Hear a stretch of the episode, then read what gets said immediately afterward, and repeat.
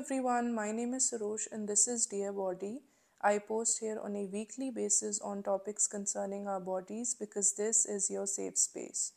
In today's episode, we are going to be looking at the ongoing human rights violation in Afghanistan ever since the Taliban took over in 2021. Women are being deprived of their basic right to receive education or continue working in a professional space. It is very important that we look into how the Afghan women are fighting for basic human rights in a country ruled by those who limit their opportunity to economically stabilize the country. Their mobility is being measured by the Taliban, who are deciding for the Afghan women, increasing gender inequality in the process. Before we begin, please do not forget to follow me for an update on more episodes. The students of the Kaj Educational Center became the target of a suicide bombing on September 30, 2022, leaving 53 dead and dozens wounded. It has been stated by the students who survived the attack that the suicide bomber was found near the girls' section of the examination hall. This learning center is situated in the Dasht-e-Barchi district in western Kabul, Afghanistan. It is home to Hazaras, an ethnic group, a majority in Afghanistan and a minority in neighboring Pakistan. In 2021, a similar attack targeted Hazara students in Kabul, an area comprising mainly of the Hazara community. On October 1st, the Hazara women took to the streets protesting against the violent attack on the Hazara community. According to the reports, the attackers shot the guards to enter the education center and detonated a bomb in a room with female students seated in the front row. Joined by more than 50 colleagues and students, the young females can be seen holding a placard which said Azadi, meaning freedom. The 28 year old Musavi reportedly took to social media to mobilize the horrific treatment towards the minority community in Afghanistan. With their education being the sole target, Musavi has stood up for the victims of the attack at the Kaj Education Center, stating enough is enough.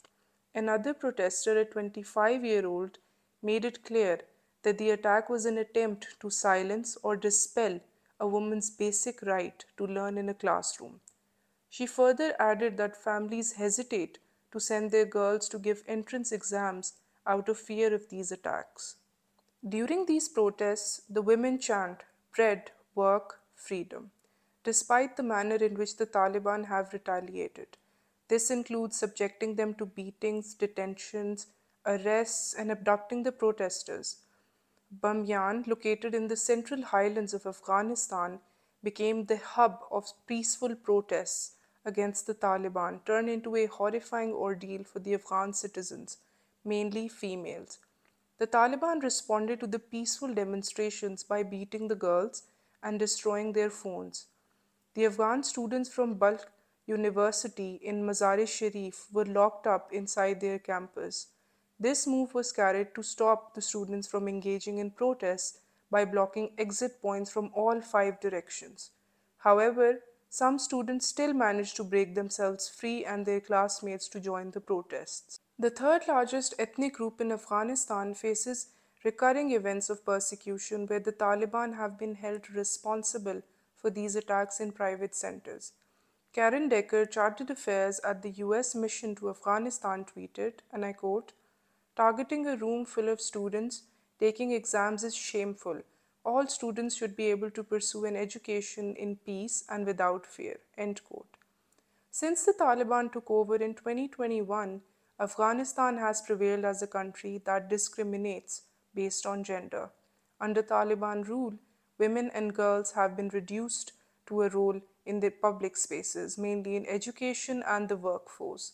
Moreover, reducing female mobility in Afghanistan has destabilized the economy further.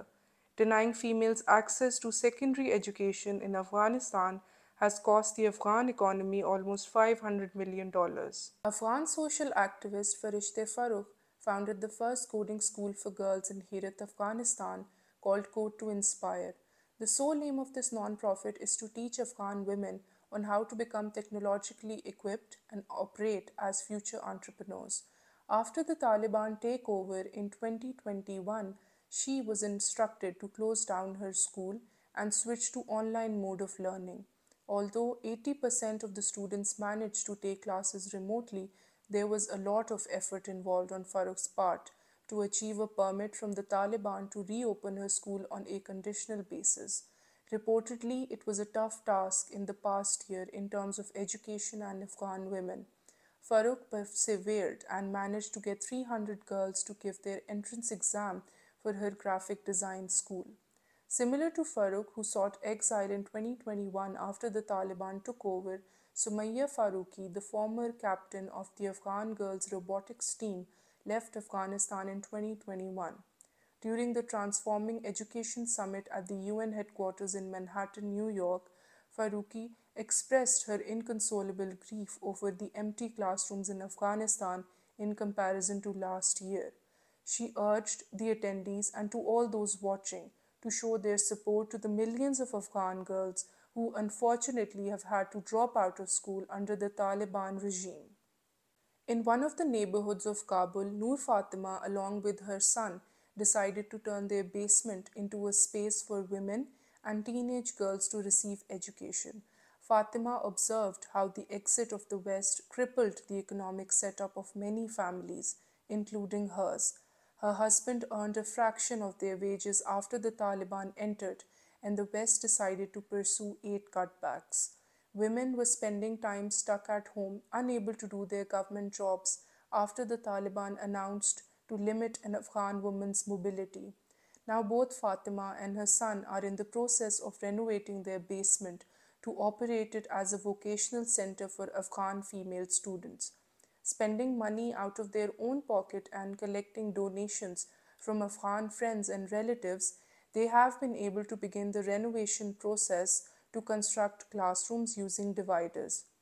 Aged 50, she shared her life in Afghanistan and how it led to her decision of turning her basement into the Harvard of Sare Kotal.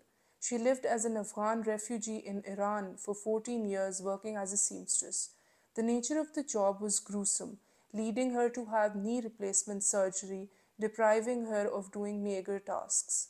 However, she managed to use her inheritance to purchase her home in the Sare Kotal region of Kabul.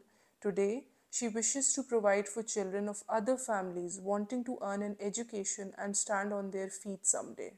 On September 20, 2022, Secretary of State Antony Blinken officially announced the launch of the Alliance for Afghan Women's Economic Resilience in partnership with Boston University.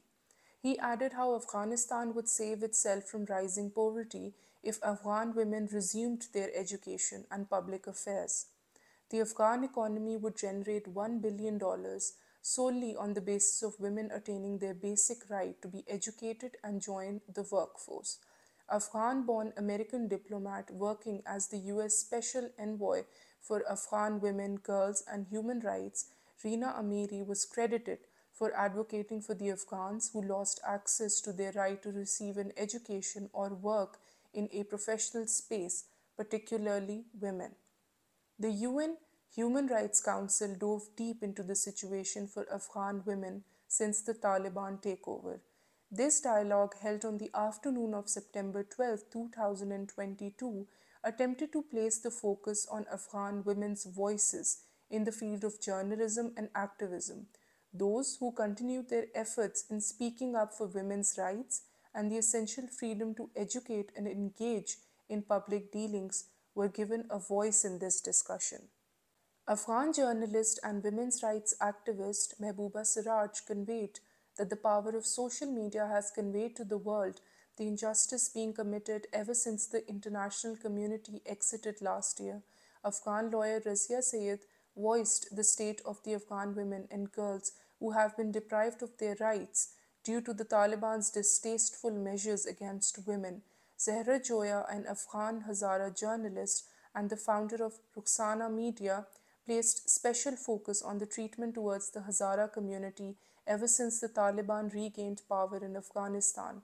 In December of 2020, Joya founded the Rukhsana Media, a news agency run by a team of female journalists which report and publish stories on Afghan women and the treatment towards them under Taliban rule. On March 23, 2022, the Taliban took a reverse turn on their plans to resume secondary education for female Afghan students. As a result, the Afghans expressed their concern about the future in terms of violation of basic human rights, making it a threatening place for them to reside in through protests. When the Taliban took over in August 2021, they announced closing down of schools for all Afghan girls, which is a similar situation that occurred when they ruled from 1996 to 2001. Within weeks of their arrival in Afghanistan, the Taliban reopened schools for boys, but girls were banned from entering their classrooms. In the second week of September 2021, news began to circulate on social media and the local news that girls' secondary schools had been reopened in the eastern Paktika province. One of the 34 provinces of Afghanistan, it is further divided into 15 districts with a population of 7,89,079. According to three residents and three Taliban spokespersons, any decision concerning reopening of schools has not been formally approved. Although the Taliban state they are working to reopen high schools for females, the decision has not been announced officially. One of the students named Muska shared that she became hopeful after the news came floating about the reopening of girls' high school. But they have lost all hope after the Taliban cleared the decision to be under review. Currently, primary schools and universities remain open for Afghan students to study as long as there is gender segregation. When the education minister appointed by the Taliban was inquired about the decision to not allow girls in their late teens to study, their response to Tolo News was if you go to a mosque and ask the elders about their 16 and 17 year old girls going to school, I'm sure there won't be a need to ask me the question. You will find the answer. We are living in Afghanistan and we know well about Afghan customs. End quote. It is still unsure why the Taliban announced their reversal when it comes to Afghan girls receiving secondary education. On one hand, it is being communicated that the decision was enforced by conservative clerics who ultimately persuaded the Taliban supreme leader Haibatullah Akhundzada, who is himself a religious cleric. On the other hand, we hear accounts of Taliban families encouraging their daughters to receive an education, mainly abroad one of the Qatar based Taliban officials handling office and negotiations has two daughters studying in a Qatari school. Many Taliban officials moved to Qatar and have built a life for themselves in the last decade or so.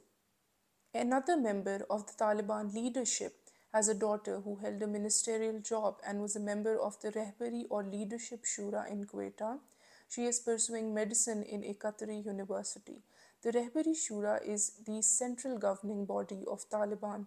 The leadership council is comprised of 30 members which get together to discuss crucial proposals. Two of the members of the Taliban located in the Qatar office were relocated to Kabul. However, they were stuck between wanting to shift their families to Afghanistan because it would disrupt their boys' and girls' schooling. This is a case of the violation of human rights of Afghan women and girls it is their right to receive secondary education and further establish themselves professionally. The Taliban have restricted the role of a woman outside her home, including the necessity to be assisted by a male chaperone whilst traveling. The parks in Kabul have been gender segregated. Not every Afghan woman or girl is leaving her house to sit in a classroom. If we look at the statistics, 60% of the out of school children are girls 28% of Afghan women between the ages 15 to 49 are married off before the age of 18. After refusing a woman's right to work in a professional space, the economic loss has been estimated to be up to US $1 billion, which equates to 5% of the GDP. Depending on the socio-cultural norms of the sector of society, women are encouraged to strictly work in specific fields like the health sector. The Global Women, Peace and Security Index ranked Afghanistan last in 2021. It is an alarming sight for the human rights situation in Afghanistan because a major shift in how the Taliban curate a socially acceptable environment for women has only worsened their economic state. It has excluded Afghanistan from being recognized at a political level. It has developed fear amongst Afghans when it comes to living and thriving in their homeland. Girls feel threatened and hopeless in terms of their future. There is an urgency to register women's rights by talking about the challenges Afghan women face today and every day. Thank you for sticking around. If you have suggestions for future episodes, you can email me or find me on Instagram. Please feel free to share your thoughts on the current situation in Afghanistan and the overall reaction to the restriction of female mobility. I will catch you in another episode. Till then, do not forget to be kind.